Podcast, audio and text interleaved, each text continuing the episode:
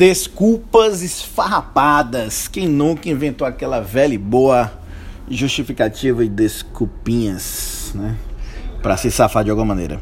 E meus queridos, sejam muito bem-vindos ao R7Cast. R7Cast, é. Aqui quem tá falando é Márcio Casemiro, consultor corporativo do grupo R7. Pois é, meus amigos.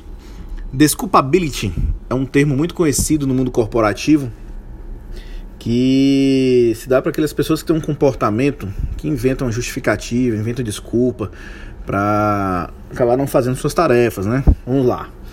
Normalmente elas utilizam essa, essas desculpas para não entregar um relatório no momento certo e coloca, ah, não entreguei porque enfim eu tinha que Tava esperando um, um, um, alguma informação de terceiros. Ah, não fui para academia porque, enfim, estava chovendo, porque o trânsito estava ruim.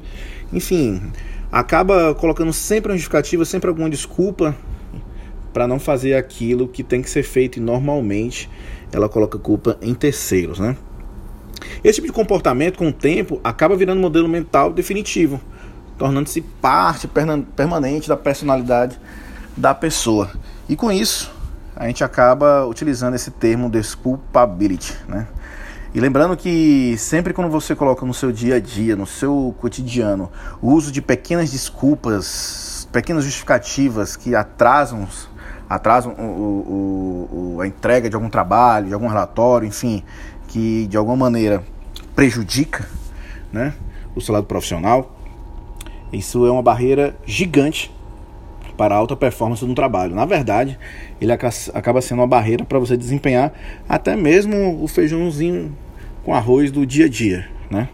Então, hoje o mercado ele já não suporta esse tipo de, de, de, de comportamento, nem o, nem o mercado, mesmo se você for empreendedor, pior ainda, né? Então, manda esse áudio, manda esse podcast para aquele seu amigo, seu colega de trabalho, que inventa justificativa, inventa desculpa para tudo, né? sempre colocar a culpa em alguém e acaba atrasando as suas coisas, atrasando o trabalho, enfim, não consegue ter a performance que ele deseja. Pega esse link, manda para ele e fala para ele o seguinte: o mercado hoje não absorve esse tipo de comportamento. Né? Ou você muda agora, ou então se prepara para ter uma decepção futura, né? E é isso aí, é isso aí, meu povo, é isso aí, galerinha. Até o próximo podcast da próxima semana. Valeu, abraço, hein?